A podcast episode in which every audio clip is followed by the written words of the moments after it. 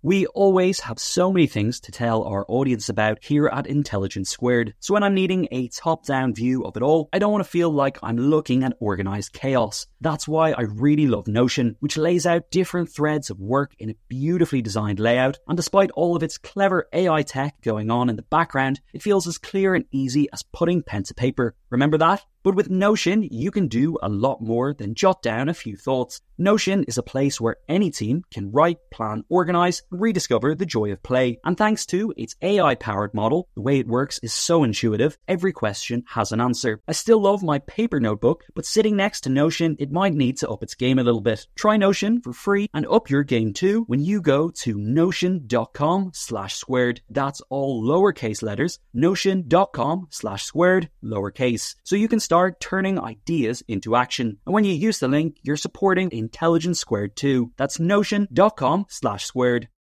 This episode is brought to you by Shopify.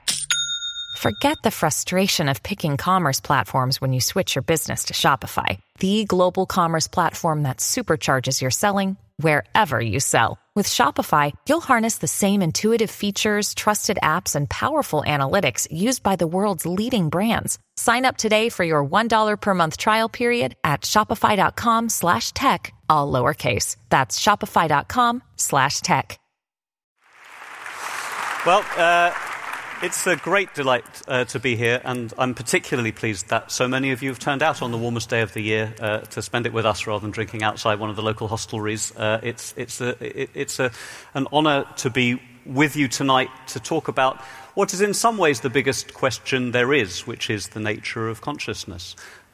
Uh, what gives rise to this feeling that all of us, at least at the beginning of this uh, hour and a half we have together, uh, uh, feel the sense of being here, the sense of being present, the sense of the, the everyday, not every night experience of, of the world as we, as, as we perceive it, what it's like to be us. And I do think that from a very young age, this is a question which we all address. I think it's, it, surveys have shown that the earliest philosophical question that children ask is when I see red, is that the same feeling as when you see red? Uh, and, and the mystery of how it comes that this illusion or this, this feeling that we have is conjured. Uh, uh, is prevalent, I think, throughout all cultures and all times.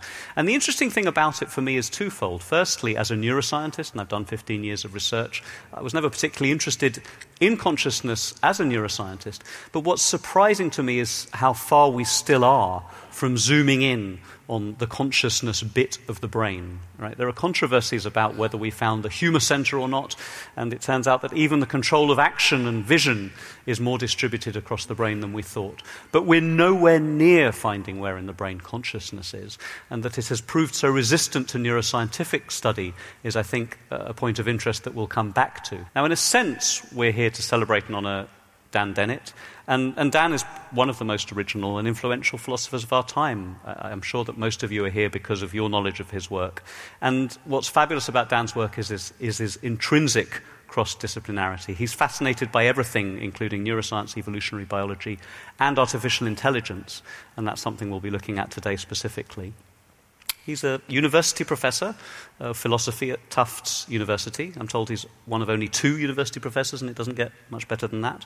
And his books include Breaking the Spell, Darwin's Dangerous Idea, and Consciousness Explained, uh, as long, uh, uh as, uh, along with From Bacteria to Bach and Back the alliterative masterpiece which uh, we're here to celebrate in part this evening.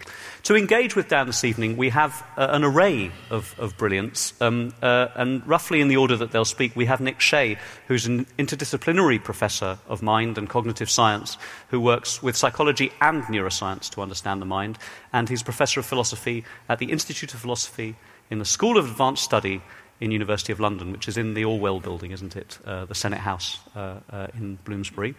Um, Random International, many of you will know, is an experimental artist collective that was founded in 2005 by Hannes Koch and Florian Ortkrass.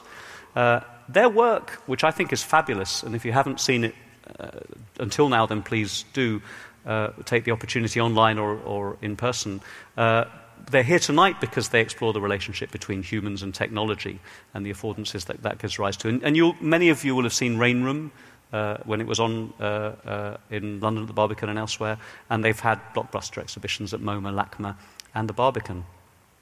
And Tara Swart is with us, who is herself a neuroscientist also. She's an award winning author and medical doctor, and she founded the Unlimited Mind, uh, and is on the faculty at MIT Sloan. As Dan said, it took a journey to London for him to meet his near neighbor in the States. Um, she's a leadership coach, which means that she's interested in how neuroscience affects leadership. Um, and has 20 years research into how our brains work and dealing with the stress of constant change and rapid technological advancement. And then also, uh, in principle at least, uh, on uh, the network, on the, uh, the oh, there he is, look, uh, the wire from Seattle in Washington, we've got Blaise Aguera y Arcas. Um, and he's head of machine learning at Google in Seattle. And he's very interested currently in how machine learning can give us insights into human nature and human behavior. And Blaise, we're going to come to you last in the run of things, so I thought I would start off by asking you a quick question, which is Are you actually trying to build conscious machines uh, in your lab? Very briefly, and are you getting anywhere near it in your view? And you know, we'll give you a minute or so to address that just to get us started.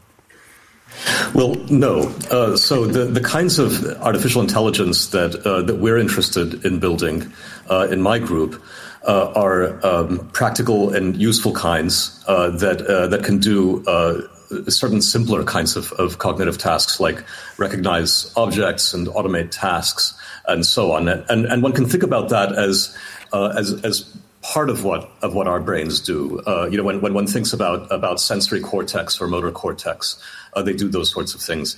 But uh, you know, I, I, have to I have to say that that's a bit of a that's a bit of an easy uh, way out sort of answer because the the truth is that uh, you know in, in, neuroscience, as we have explored the way uh, the way the brain works. Uh, thinking about things entirely in terms of sensory coding and motor activation, which are you know, useful things that are, that are interesting for, for automating in various contexts, also runs the risk of, uh, of uh, running into the Cartesian error, as, uh, as Dan would have it, where uh, you, know, you have a, a, sensory arc and a motor arc, and you're kind of trying to bracket in at the center the, the res cogitans, or the, the homunculus in the middle that does the actual thinking or that is the actual self. And uh, and of course, those of us who you know who who have worked in in neuroscience, I think all have uh, a strong hunch that there is no such center, and, and that's that's actually quite a distributed thing. Very good. So uh, I suppose the short answer is we're not trying to work on it, uh, but I, I, do sort of suspect that work on on reinforcement learning and on really trying to solve sensory motor arcs and do language and so on will eventually result in um, in AI that, uh, to all intents and purposes, does much of what we do. Very good. So Dan, to begin with, um, we've got about 10 minutes to, to review your life's work. In some sense, the book that's there is a, a, an anthology of that. And I guess I wanted to start with a slightly um, back to front question. Um, some of us in the audience will be familiar with the work of Thomas Nagel, the philosopher, and he writes about what it is like to be a bat. Right, what would, it, what would it feel like to be a bat, if anything? And the question I've got for you to start with, in terms of where you've reached, is, is, is a sort of meta one, a reflexive one. What do you think it would feel like to understand what consciousness is? Right? Because in some versions of that thing, you know, it would be like a short circuit. Smoke would start coming out of your ears, and the, you know, or the illusion would be revealed. But what do you think those people who might read your work, who, who listen this evening, what should they feel like when they've truly got it, when they've understood the nature of human consciousness?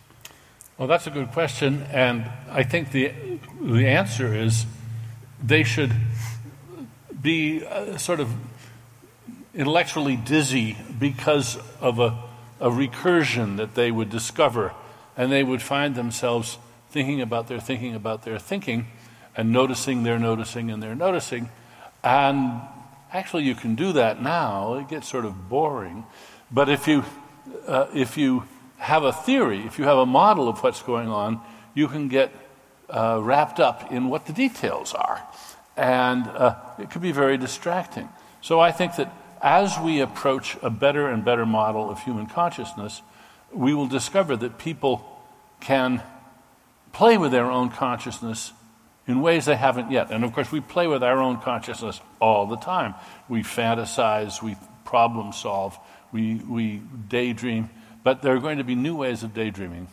So you think, and we'll come to this, I guess, with, with Tara a bit later, but you think there will be practical consequences of the understanding that comes about. But I do want to press you on this. You know, consciousness is this great mystery, and somehow the sense of understanding it, the revelation of what's really happening, you might suppose would be a momentous thing, right? That if one really understands your work, we'll come to an understanding of ourselves and our place in the universe, which makes it feel completely different to be alive than it did before we got it. Is there such a revelation that you can present to us through your work? well, I think a lot of people fear that that's the direction I'm heading in. Many people think that consciousness is not just mysterious, but in some sense sort of magical.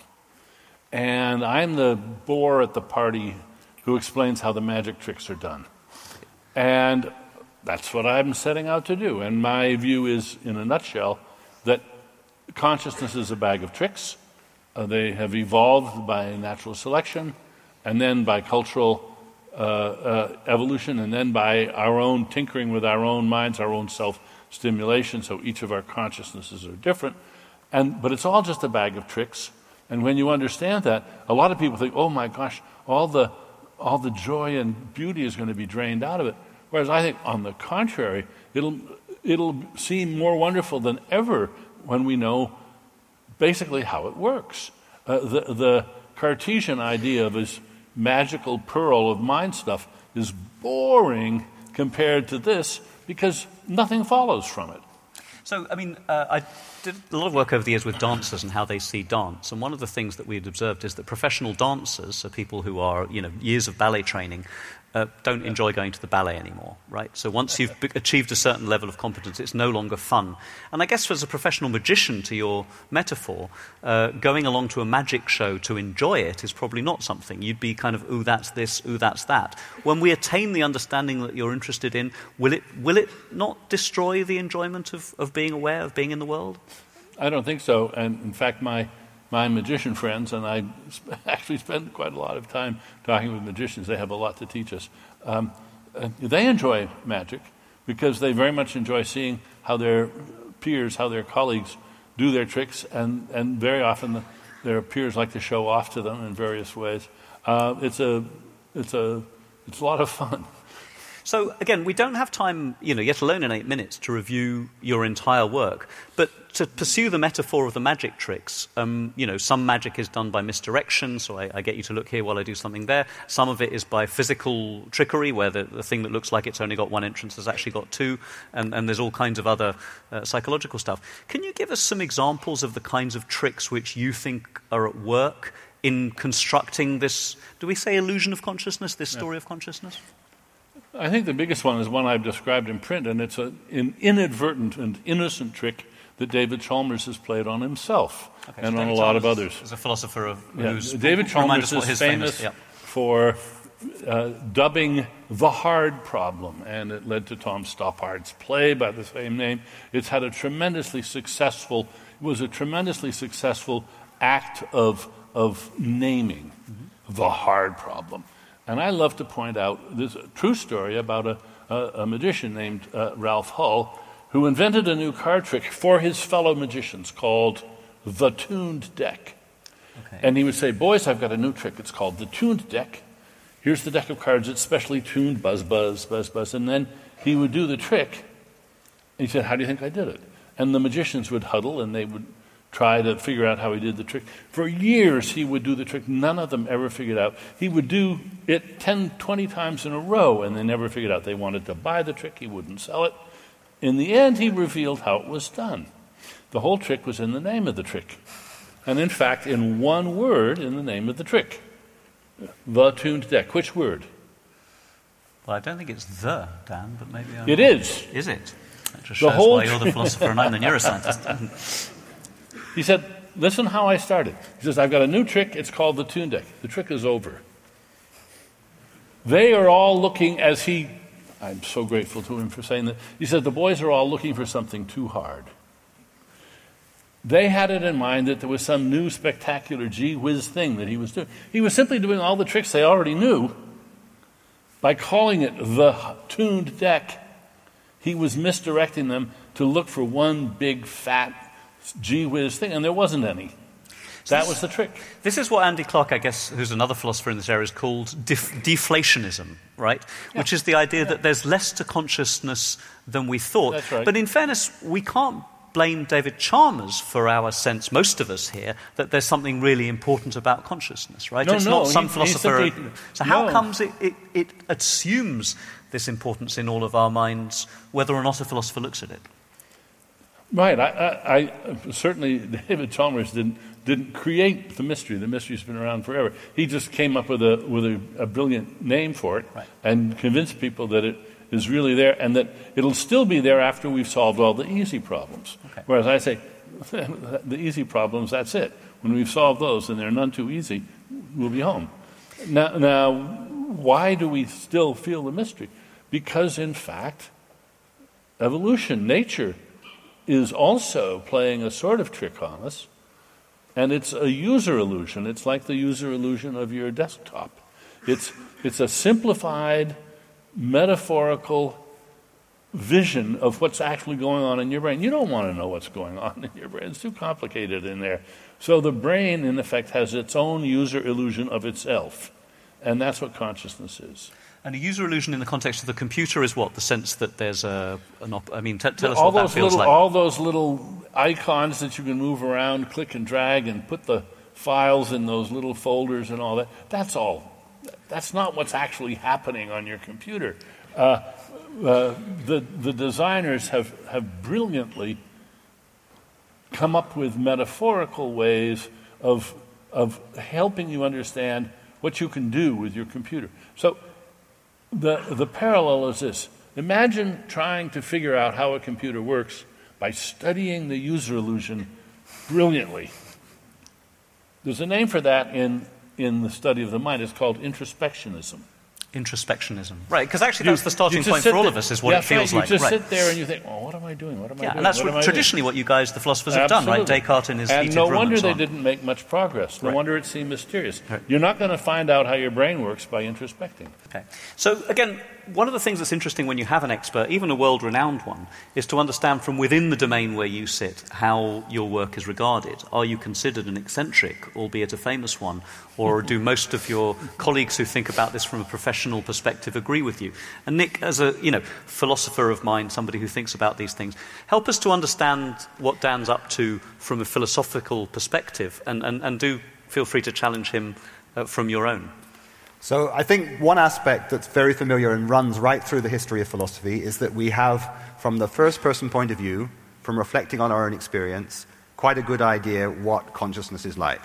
It's this private thing. It's hard to say what's going on inside our minds. It's maybe even ineffable. And it's got lots of other qualities that we know just from experience. And philosophers have spent thousands of years reflecting on how there could be things that are like that. And one thing that I think has been very influential in Dan's philosophy is taking a list of those things, like that there's some ineffable property of my mind that I can't tell you about, and debunking them and saying we don't need to think of consciousness like that, and there's lots of good scientific reasons why we shouldn't think of consciousness like that. So I think that thing has been, it's part of a movement, but it's been extraordinarily influential. And to be clear, the dismantling of those has been through scientific findings as much as through philosophical argument. I think that's right. right. And that's led to a branch of philosophy, a bunch of philosophers thinking that if we're going to make progress on the mind, we need to be talking to scientists, neuroscientists, psychologists, the broader scientific community. And that, that's part of a larger movement, but that's been very important and influential in philosophy. But there's another bit of the way that you're bringing, it out, bringing, bringing the story out now, which is the word illusion. So that suggests that not just some of these things, like it being ineffable, but the whole idea of consciousness is something that's not doing anything. Uh, we can deflate it, we can get rid of it. And there's more resistance to that idea. And I think that's partly because people are picking up on the positive story.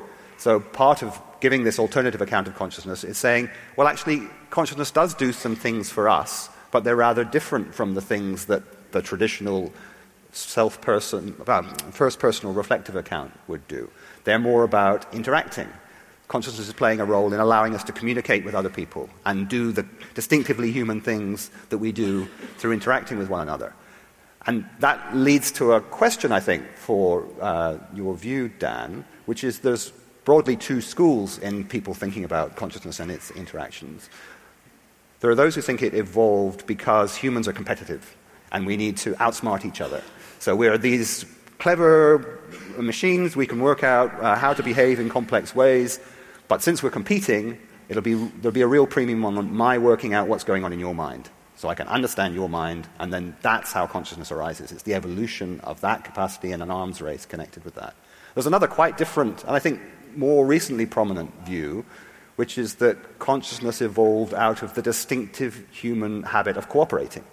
That we work in social groups, we act together, we act jointly, and in order to have fluid joint action, so just simple things like you and I lifting up a table together, or more complicated things like you and I playing in a string quartet, to do that kind of thing, I've got to do some signaling about my internal states to make that work. So there, consciousness is, is evolved, and it's playing a social role, and social and um, uh, social evolution has been really important. But it's not in a competitive context; it's in a cooperative context. So I'd be interested in your views as to which of those is likely to be the driver of the evolution of consciousness. Because, of course, once we know why consciousness evolved, it'll give us quite a different perspective on how it's likely to operate. Um, if I understand evolution yeah. right, if, to the extent anyone does, there must have been something that gave, as it were, the band of monkeys that had the beginning of this thing an advantage over the band of monkeys that didn't.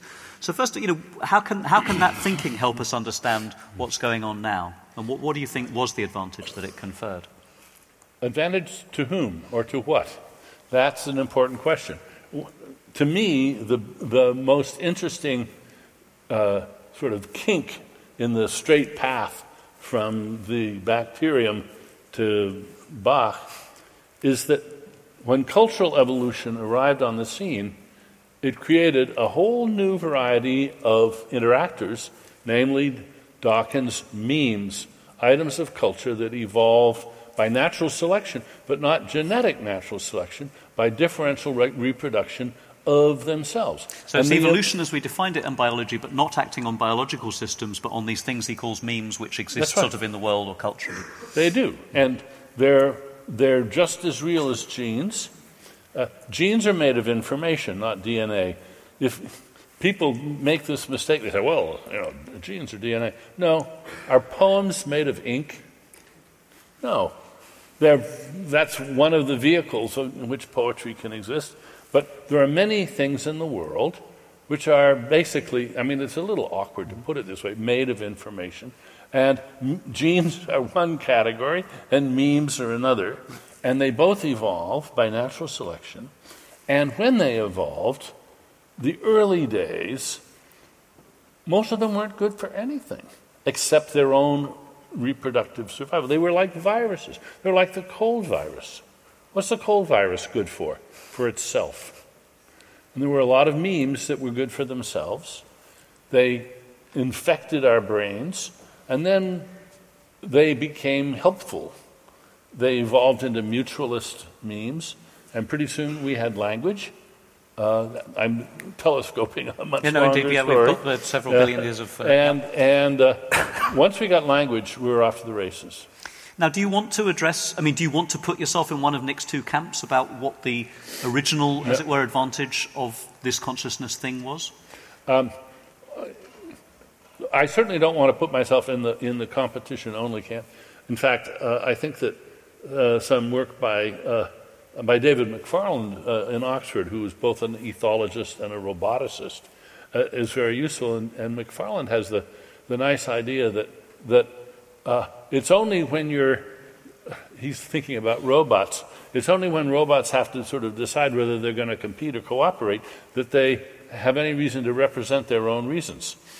And it's this representation of reasons because there's this new option do I, do I tell the truth or do I fib about what I'm about to do? And this is deeply important. You can't have language without, uh, without the possibility of using it to, to fool people. And, but also, you can't have language without the capacity of cooperation. When you put the two together, consciousness is right waiting in the wings. So now, this business of ascribing intentions to others and its relationship to yeah. how we feel about ourselves, I think, is quite interesting. Because we spend actually most of our time consciously thinking about what other people are thinking, because what we ourselves are thinking is kind of obvious. And as we come towards Hannes and Flo, I wanted to ask you a little bit about the, this business, this thing that we seem to do of ascribing intentionality to others, of, of interpreting people and sometimes things as being as, as, trying to do something or thinking of something. Can you tell us a little bit about the role of that in your theories? Because it seems to arise very naturally. It, it not only arrives naturally, it, it doesn't arise consciously, it's largely unconscious. We just do it by the seat of our pants. I mean, there are some people who have a theory of mind.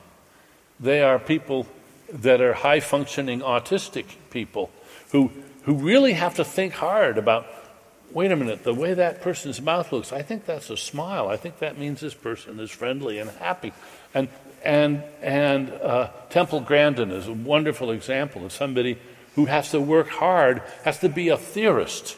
The rest of us just do it by the seat of so our they approach pants. what other people are thinking or feeling as a philosophical problem or a technical problem that they can solve. Yeah. Whereas the rest Whereas of us the rest of us, in fact, it's involuntary. You cannot help but interpret others as not just alive, but as in the midst of doing some intentional action.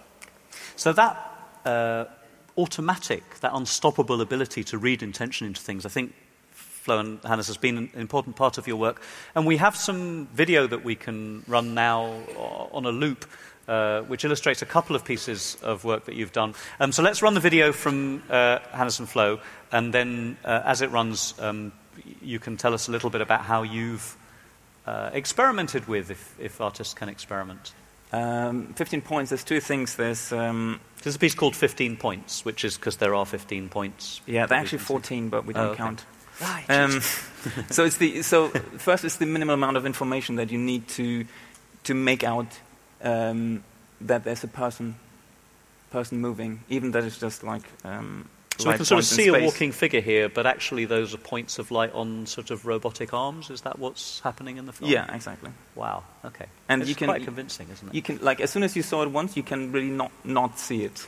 So it's the um, so we're really fascinated by the, the kind of stuff that is, that is, um, uh, that is hardwired into, into us. And you can play with that a lot, actually. You can change small details to make the person more female or male, to make them even like uh, you can see, um, uh, you can see happiness or sadness.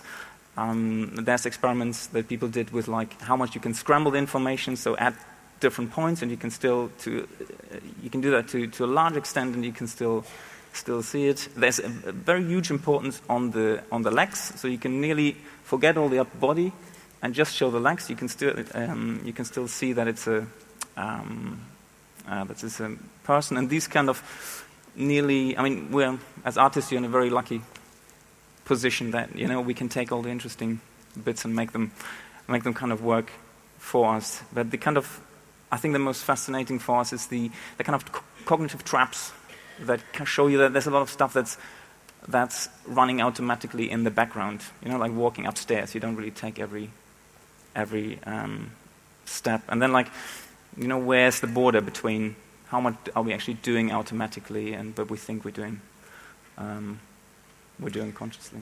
And it would be fair to say that these automatic features, these evolved features, these user illusions are the, thi- are the things that you exploit in your work. In other words, were it not for this ascription of identity of intention, were it not for this projection that we all do automatically, the work would be meaningless. In a sense, you're experimenting with our brains as you construct work. Would that be fair? I, I think we use these, the, the, these functions of our brain to explore. I think, especially with this one, which is, has to do with, with embodied. Um, rob- embodied robotics, or the, the idea that a, a, technical surrounding pretends to relate to you, or you and we wanted to use that to see how you relate to it and whether you, in fact, build up an emotional um, response to it, which we think you do. Um, and so, so we see these, these as test or rehearsal um, uh, uh, uh sculptures uh, to, to, to yeah, identify emotional consequences of these functions of our brain. How does it f- really feel to relate to something which fools you?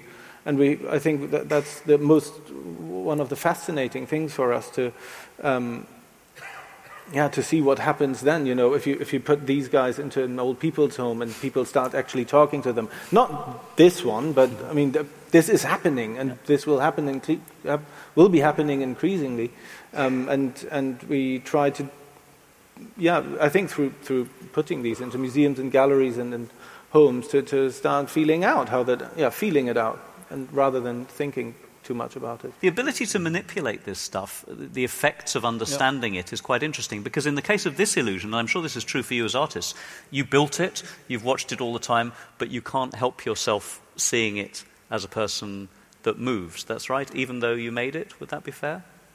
Yeah, I think so. Yeah, yeah but like I think that the uh, the second example with the um, uh, which is called Swarm, mm-hmm. and that. Uh, I mean, there's two, back, yeah. there's two things. There's two yeah, things so going on. Dots. Yeah. So briefly, what, what's that, going on in that one, and, um, and then we'll come to Tara. So you have so you have this um, perceived swarm more, um, moving moving through the through the cubes, and then first there's nothing moving. It's just lights going on and off. But again, like like you cannot look at it in that way. You see you see kind of this like amorphous um, thing moving through the cube, and then there is the um, like you look at it and you try to um, you try to give reason to why it's moving this way or that way. It looks like you know there's agent. There's like it does things for a certain reason and is run by an algorithm that that it's never the same. And there are reasons why it's moving left and right, but it's um, um, like you, you cannot look at it without without trying to make sense of why it's moving. So, Tara, you know, you're here with a philosopher of mind, but you're somebody who, whose living comes from working with people who aren't philosophers about this consciousness thing. Can you tell us the, the, the role that consciousness plays in, in your work with, with you know, people of all kinds, leaders and others? Mm-hmm. Well, I have so many questions and points from what's just been discussed. I was going to give you a bit of choice, throw a bit of free will and free won't in there. Mm-hmm. Um, so I think my answer to that question, which will lead on to the questions for you, Dan, are that I deal with people who haven't even got to the point where they're worrying about whether other people are manipulating them or trying to influence other people. They're working on their own self sabotaging behaviors. Mm. Okay. So it's about understanding your own, you know, bringing from non conscious to conscious the things that you do that are barriers to your success in, in life and work. Um, and it's connected to, to what you said, Nick, about, you know, do we compete or do we collaborate? Didn't we cooperate to compete? Didn't we collaborate with large numbers of other humans so that we could become the most successful animal on the planet? Yeah, absolutely. And my final question um, going back to your swarm video. So, considering that the Nobel Science Prize um, recently was for the GPS system in the brain, so based on swarm, shoal, and flock behavior, do you believe in a human collective consciousness? Hmm. In a sense, yes. First of all, I think that uh, the reason that we all know we're conscious is because we all know that each other is conscious. And we know that because we, we talk about it and we read novels. And, you know, let, let Martian scientists come to Earth and suppose they aren't conscious, but they're very good scientists. I don't know if that's possible, but imagine if, if you can. Um, we'll see if Blake can build us one later. But yes. One of the things that they would have no trouble discovering was all the lore about human consciousness because the movies are full of it, the books are full of it, people talk about it. And so the phenomena are there to study. Um, if there's something that is interior and completely outside of science, I don't know what it is. I think we've, we've got the tools to study every nook and cranny of human consciousness, whether we want to or whether we want to sort of leave people alone and let them um, uh, stay private. There's a, there's a good reason to keep your counsel and not reveal everything. Now, Dan, the question, you know, from you to, to, Blaise and the machine learning, do you think we're making real strides in the machine learning approach, in this artificial intelligence approach, towards the kinds of things that you think are really interesting? Um, absolutely, I do. And the last chapter of my book is about the uh, rise of deep learning and other techniques, the new techniques which have led to a sort of rebirth of AI in the last decade. Uh, Geoff Hinton and others have really uh, had some tremendous breakthroughs. What interests me, uh, many things interest me about it. One of them that interests me, and I wonder if Blaise would agree, is that all of these methods are, in a certain sense, Darwinian. They're all, they all involve bottom up, uh, massive amounts of sifting and trial and error to extract pattern from huge databases, in the same way that uh, natural selection has, has gleaned design information from several billion years and millions and millions of species in order to create the designs that we have here. So I view, the, I view deep learning as a continuation of sort of Darwinian, quasi Darwinian processes now in silico, and it's tremendously successful, just as Francis Crick said. Evolution is cleverer than you are. Blaise, do you agree with that characterization of your project? You said up front that you're not trying to make uh, uh, conscious machines, but, but, but is, is Dan's characterization of, of, your, of the reasons for your success correct? I, I, mostly agree. Uh, I, I, do. I do think that uh, the deep learning, uh, as, as, he says, is, is, qualitatively very different from good old-fashioned AI uh, in the sense of, of being, you know, as, as, he puts it, an inversion of reasoning, where we're not trying to kind of uh, impose some kind of Cartesian uh, schema on, on knowledge and on expertise and so on, and, and, encode it, and then you know sort of work top down, but rather working bottom up.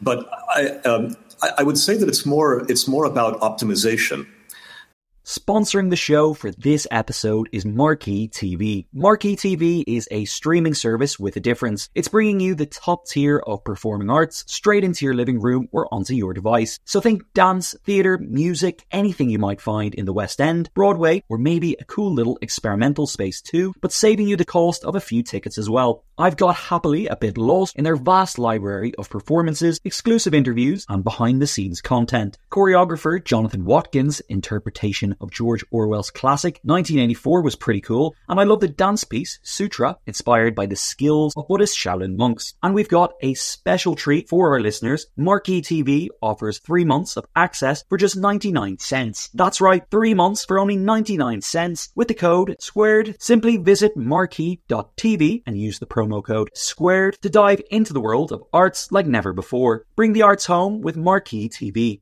The events calendar is filling up here at Intelligence Squared, and to create each one, we obviously rely on some brilliant guests and onstage talent. But behind the scenes, there's also a producer, a production team, and the budget in the mix too. You've got to keep an eye on all of that stuff in one place. NetSuite is the number one cloud financial system, bringing accounting, financial management, inventory, and HR into one platform, slashing manual tasks and errors. And you can cut the cost of maintaining multiple systems because it's super easy to get started. NetSuite exists in the cloud, you see, no hardware needed. So you're cutting IT costs too. That's why over 37,000 companies have already made the move. And now, by popular demand, NetSuite has extended its one of a kind flexible financing program for a few more weeks. Head to netsuite.com slash squared. That's netsuite.com slash squared. netsuite.com slash squared.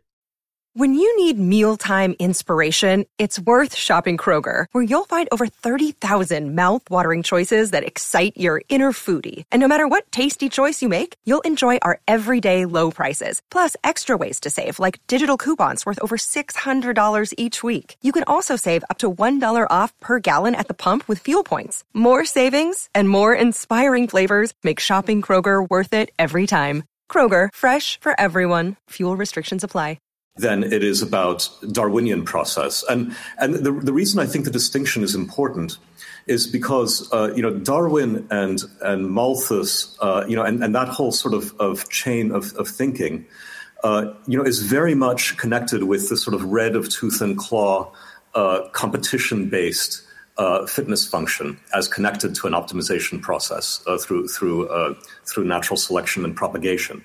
And I, I, actually think that there's a lot of of uh, evidence emerging uh, on the, bio, on the biological side that things are much more complex than that. Uh, you know, for example, um, the book is called "From from from Bacteria to Bach and, Back." there's another lens that I think is interesting to look at bacteria through uh, which is uh, rather than thinking about them as individual little animals that reproduce, uh, one can think about them as a giant tissue. Uh, and, and I think that's an interesting point of view because when you look at, at the frequency of lateral gene transfer, for example, between bacteria, that turns out to be more common uh, even than vertical uh, uh, gene transfer from generation to generation. And you know, bacteria reproduce by splitting exactly the same way that our cells do during growth. Uh, and uh, you know, antibiotic resistance has been has been found. The genes for that have been found even in isolated populations that have been exposed to antibiotics. So, you know, when you when you start to think about that, be, you begin to sort of realize that it's possible that when we think about antibiotics as as killing uh, individual bacteria, they're more like regulatory chemicals. I think it's, it's slightly terrifying when the machine learning guy from Google knows more about bacteria and the transfer than I do, but um, as a biologist. But well, sorry, the, the, reason, the reason, the reason that I raise all this, I'm sorry, I'm yeah. sorry to, to, to, go on and on, but no, I, no, I say all of this because uh, I, I, think that that complexity, uh, you know, comes about in ways that we don't fully understand, and that I suspect are actually more fundamental than just a sort of Darwinian competition. I, I, think that there's something more thermodynamic about. We're going to hear from you, Blaise, and, and, the rest of the panelists, and Dan again. But now is the time to turn the uh, agency uh, over to the floor. Um, there's a gentleman in the middle there for number one. Briefly. Um, you, you, mentioned that it's n- uh, important not to um, see AI, and, and use, it's important to see them as tools rather than as agents. But as, the um, art uh, installation showed us, we have the innate ability or, or desire to recognize things as, well, human like forms can, do you think we can actually stop ourselves from thinking uh, these tools working together in ways that we can't understand as anything other than, than human? Very good. I think there was a four at the back. Yep. Yes, so somebody who takes the notion of the singularity more seriously than the panel, I just wanted to put the option to you that although you may say, well, we shouldn't make these things into agents, we should just have them as tools, won't there be often some competitive reasons why some people may feel that their tools will be more useful if they have more ability to act in the world rather than just uh, giving us advice? And that there is, therefore, risks of agents having more influence in the financial world and interactions with military, and then in due course doing things to preserve themselves against what we might try to do to control them. Okay, I guess we've got a pair of complementary questions, which I'm happy for everyone. We're not all going to get a chance on each of them. The advice seems to be, I think from Blaise and from Dan, to think of them as tools rather than as agents, these machines and things. But maybe we can't help ourselves. Maybe we will always regard them, you know, as agents. And perhaps there are people who are trying to build them exactly that way, you know, actively promoting the arms I, will take you, uh, Hans or Flo, whichever of you wants first. Yeah, I think even the, I mean, even the illusion of a conscious, conscious other in front of you, you know, that could, that could that can easily make you believe certain things or go down a certain path or take advice or so I don't think I don't think we need to go even that step all the way to create something that is conscious but the but the pure illusion of it that could already be be uh, it's almost uh, we could reach singularity even if we haven't because we've well, imputed in, in, the end it doesn't matter whether it's singularity or not. It's the, I think if you look at the consequences they are almost as drastic. It doesn't matter who's flicking the switch in the end. And, and I think the investigation, therefore, of, of these steps towards the very unlikely but still possible uh, uh um, uh, uh, scenarios, uh, uh, looking at those steps from now on is, is really important. Mm-hmm. Dan, are you, are you, still sanguine despite the fact? I think that the first questioner is right that it's it's an, actually an instinct for us to adopt the intentional, what I call the intentional stance towards something that seems to be an agent. And it's, it's an overpoweringly powerful instinct. And I've seen people taken in by preposterously shallow simulations. And it's a, it's a very real danger. And especially if we start using advice from such systems to govern our lives, we're, we are hitching our fate to second rate, third rate uh, sources of information, or that's a risk. And I think the main thing is I, we want people to understand better the, the limitations. Those, those in, the, in the audience who are in the field know how easy it is to unmask a system that's tarted up uh, with, with fake agency. Everybody should know how to do that. Basic, self, basic conscious Yes, self defense. They should, they should know how to expose, in the same way that we expect, we try to get our, our parents and grandparents to learn how to tell a con man, uh, you know, an, a salesman from a real salesman from a from a from a crook. Yeah. And the same thing should go for Blaise, I'm going to artificial allow you very briefly to come on this. Are, are people, I'm not saying that you speak for all of Google, but in, in the project of making uh, machines smarter and smarter, aren't you guilty of giving people the illusion that they're doing more than they are? Um, I don't think so. I mean, we, we're Google is not, uh, you know, is not trying to make systems that that are personified. I mean, if anything, uh, it's much much further behind in terms of its personification, uh, you know, or, or imputing of, of personhood than, uh, say, you know, Apple and uh, you know, and Amazon and Microsoft, which have all given their assistants names, while while Google has not.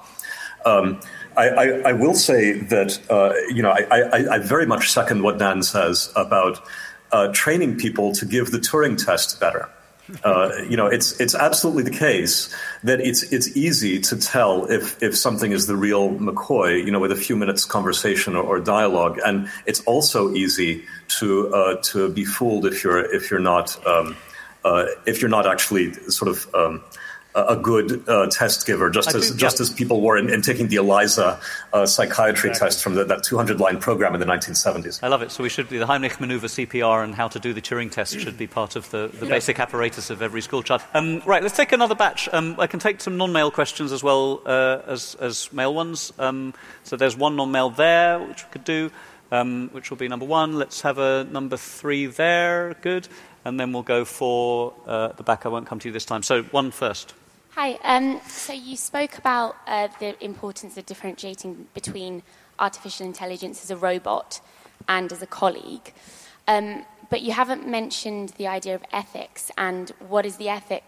What, what is your ethical view of creating something with consciousness to be treated as a as a tool rather than a um, colleague and essentially creating something with the ability to suffer. And, and more than that, do you think that suffering is necessary to be conscious? Okay, nice. Um, uh, is it number, what's through three number? Yes, over there. Can we really understand consciousness as separate from the body? Okay, embodied code. Nice question. Thank you. And uh, I believe we have another number up there, which that number is four, even though it's upside down. Yes. Good.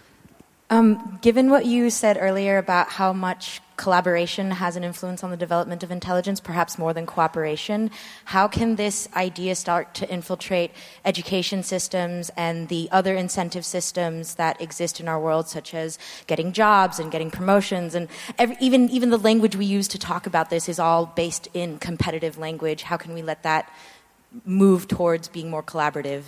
Um, I mean, uh, Nick, on the ethics thing, I mean, am I right in thinking that uh, you know there's been historically in philosophy quite a big connection between this consciousness thing and this kind of moral rights thing and ethics thing? What do you think's That- going on that's there? right. There are two views. Some people think consciousness is a central ethical of central ethical importance, and other people think there are other things that are much more important, like whether you can plan for the future, whether you're in a social group that also has norms, and so on.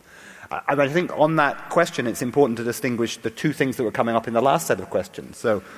There's ethical consequences of the fact that we're so inclined to treat robots as agents or artificial intelligence, uh, bits of software as agents, and we need to think about those. But the ethics that come from them actually being agents, things to whom norms apply, you know, things that we could criticize for what they do, I think that is conceptually possible. Maybe it'll happen someday. But to think that we're really anywhere close to that, so that we should start worrying about it, underestimates one of the, Dan's other lessons, which is this bag of tricks that you need in order to have the user illusion of consciousness, or as I'd say, the functions of consciousness. It's very, very rich. And it's got some of the things that Blaise is, is programming, and that's a nice tiny little bit.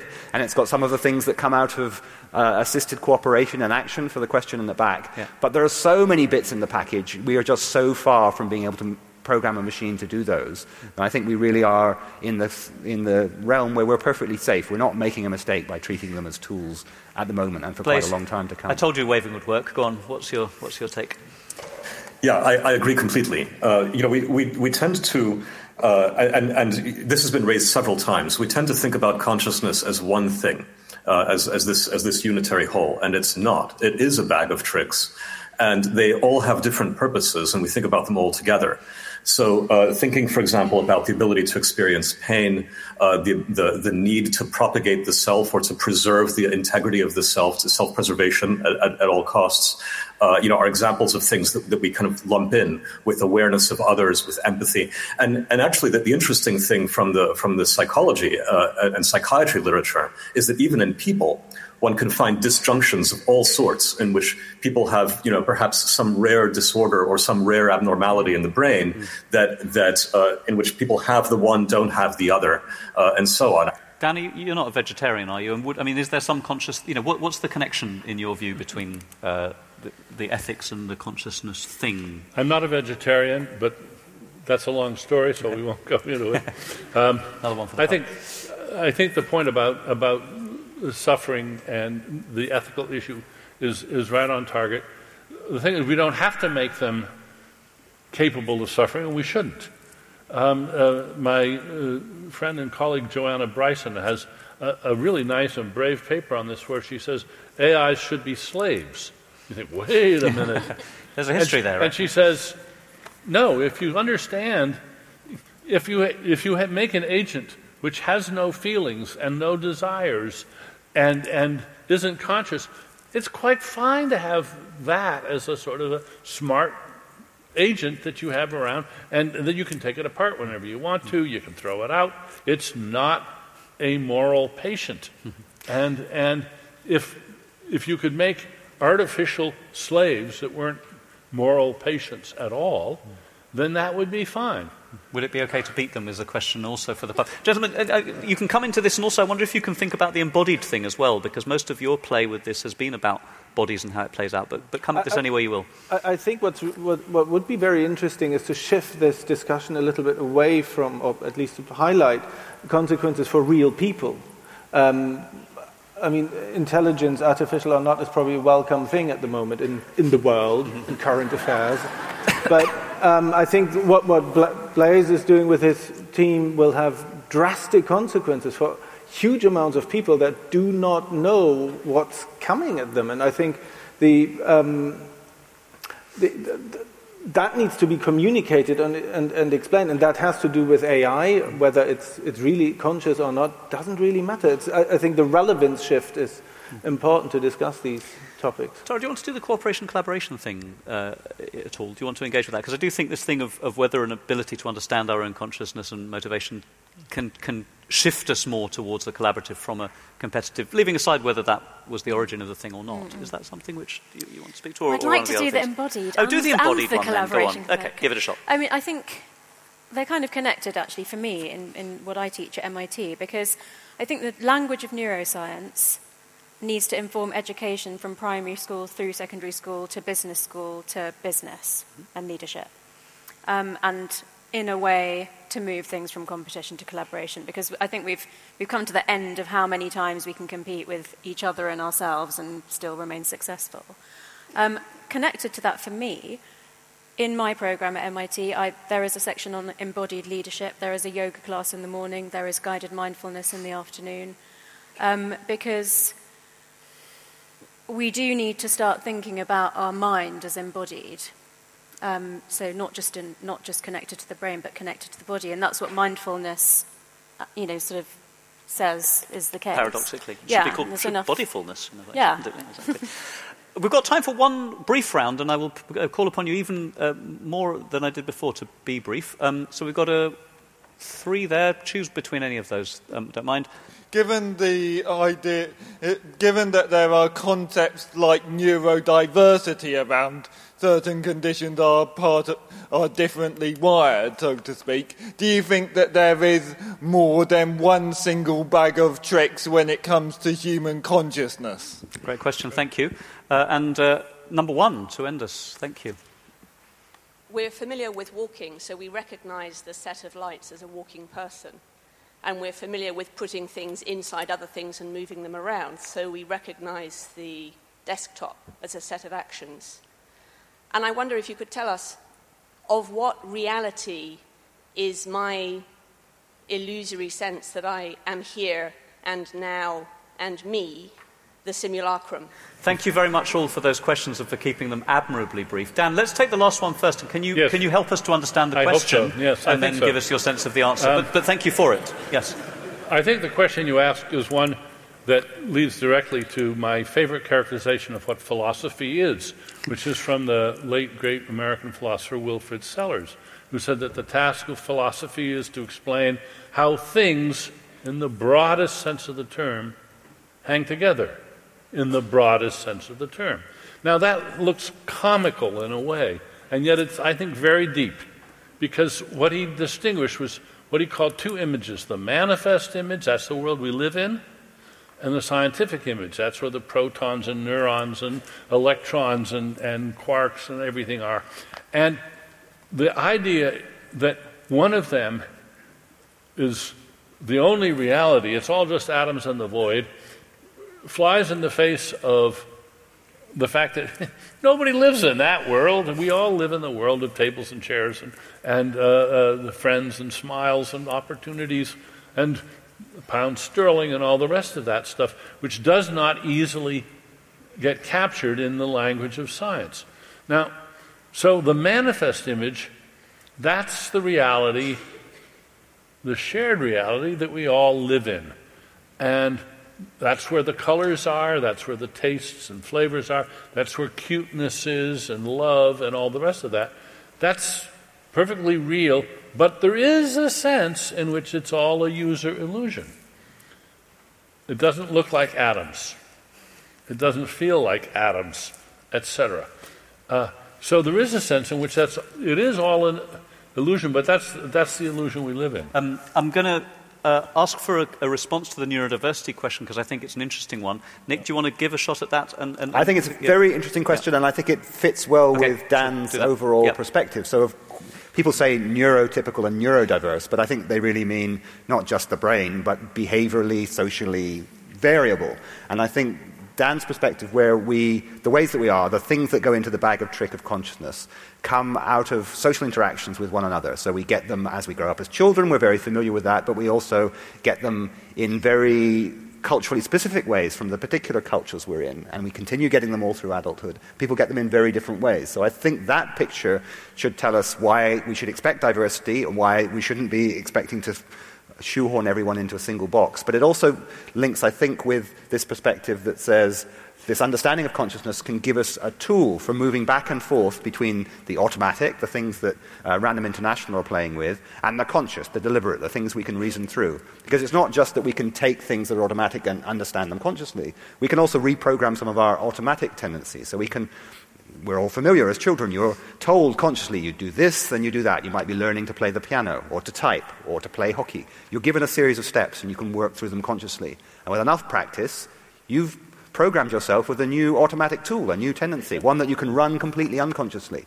And we're all doing that in subtly different ways, often very different ways, and we're in different cultures. And we end up with quite a lot of diversity in these things that we, we think of as kind of instinctive, right? We see something, we have an instinctive reaction, but they're not instinctive. They've come as a result of our interactions with the culture and us being programmed, in a sense, with the things that we're getting from the culture all around us. So I think that leads us to expect a lot more diversity with this model that Dan's offering us. Very good. I'm going to end with a formal and brief device, which is a question to each of you, starting with you, Blaise. So I'm going to say it slowly to give you time to think, even with the transatlantic delay. One very brief thing that you've learned this evening, uh, a new thought, uh, either from your own brain or from the brains of others. Uh, Blaise, uh, what, what did you come up with? Yeesh, that's a, that's a tough The one to advantage hit me with first. Yeah, yeah. Mm. Um, well, uh, okay, so I, I suppose um, one of the things that I've been thinking about as we've, as we've been discussing, especially in this last round, is uh, the, the old philosophical idea of supervenience, meaning uh, that you know, there's a physical reality and that, for example, the psychological reality is at a few steps removed from it in a hierarchy. And uh, you know, it's real, but it's real in a, in a way that uh, can't violate the underlying reality of the physics on, on which all those brains operate. Um, you know, uh, one of the things that, that has been so deeply troubling about uh, about what's been going on in the world over uh, over the over the past uh, year or so, although arguably much much longer, is is the uh, the kind of fracturing of of, of facts and of realities. uh, among different people. And um, I, I, suppose you know I, am I'm I'm, um, I'm confused about uh, about uh, what you know how we construct realities uh, above that that base layer now, and about even the idea that necessarily there is such a hierarchy versus a graph or some more complex structure. Very good. And uh, one of the things that I wonder about is how how it is that that collectively we construct realities that we can all uh, kind of uh, work within. Delighted that you've found a new confusion as a result of this evening's deliberations, but one that I think is, is, is super relevant and future Intelligence Squared debates will address it. Um, we'll go from that end. Uh, you can be much briefer than Blaise if you like. Um, give us the, the thing uh, that you've learned, the thing that you've learned. Uh, well, I was, I was happy to hear that apparently AI is still much further away than we think. I, I, I still think that shouldn't, that shouldn't um, restrict us from preparing for it. Mm-hmm. It's a bit like we know the oil will run out, so we right. do something else. so I think if we're in a secure space now, we should um, we should do that. Um, Thank you. That was brief, right? You did it. What did you learn? Thank you. I, I, I think it, well, look, I'll tell you, I'll tell you, I'll give you, thank you, I'll give you a chair's insight here. Because the two of them were, Hannes and Flo, both representing random, we said that they had to answer as if it was only one person. We did say that they could each speak, but we'll take the first answer to cover both of you. Nick, what have you learned? So I, I, I'm quite familiar with the reaction that you get sometimes from everyday thinkers and often from philosophers from saying you can understand consciousness scientifically saying here are some things that consciousness does, and it's, an, it's a phenomenon like any other we can study. We're beginning to get a hand on it. What was quite interesting about tonight is how, in addition to the resistance of that idea, you have much more resistance when you think that machines might be doing it and the little bits of software that might be doing it. So uh, it's, it's interesting to see how much stronger the reaction against this roughly mechanical or scientific view of consciousness is once you think of it potentially happening in a machine, which I think we're a long way from, but it makes us think about it, and it's interesting to see how much we dislike that idea. Tara. Um, I think that the more we find out and think we know about the brain, the more we realize that how little we know. And another small one, which is from you guys, which is that if you bring things down to the lowest common denominator, the thing that human brains notice are legs. that was something I hadn't, and I've done a lot with false point light. Dan, you, you came last. What, was, what, what have you gained? I, th- I just changed my mind. Let me. did you choose to? Well, I, I yes, I did. Um, uh, I want to follow up on what uh, what Nick just said. Um, it continues to uh, surprised me at how resistant people are to the idea of, uh, you know, robot consciousness. In spite of the fact that it's fictionally available everywhere, we have movies like Her and, and uh, um, Ex Machina to take two recent excellent movies, but of course, fiction, fiction, fiction way off there. I'm fascinated that a lot of people think that um, the reality of robot consciousness or, or super intelligent robots is, is actually quite close. I think they're being taken in by the fictions. Uh, and I would underscore the point that the bodies, bodies are really important for consciousness.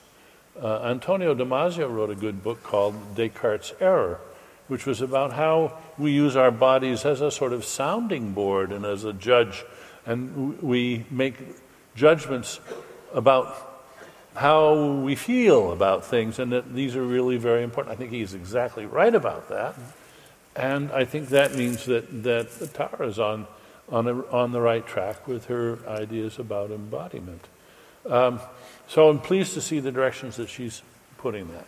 Very good. Well, look, thanks as ever to Intelligence Squared for putting this together, and I'm pleased to say that Dan will be signing books outside. It therefore falls to me finally to uh, invite you, as Daniel Glaser, to ha- thank our speakers and our contributors, Blaise Agüera y Arcas on the line from Seattle, uh, Nick Shea, Random International Hans Koch, and Florian Ortkrass, Tara Swart, and of course, Professor Daniel Dennett.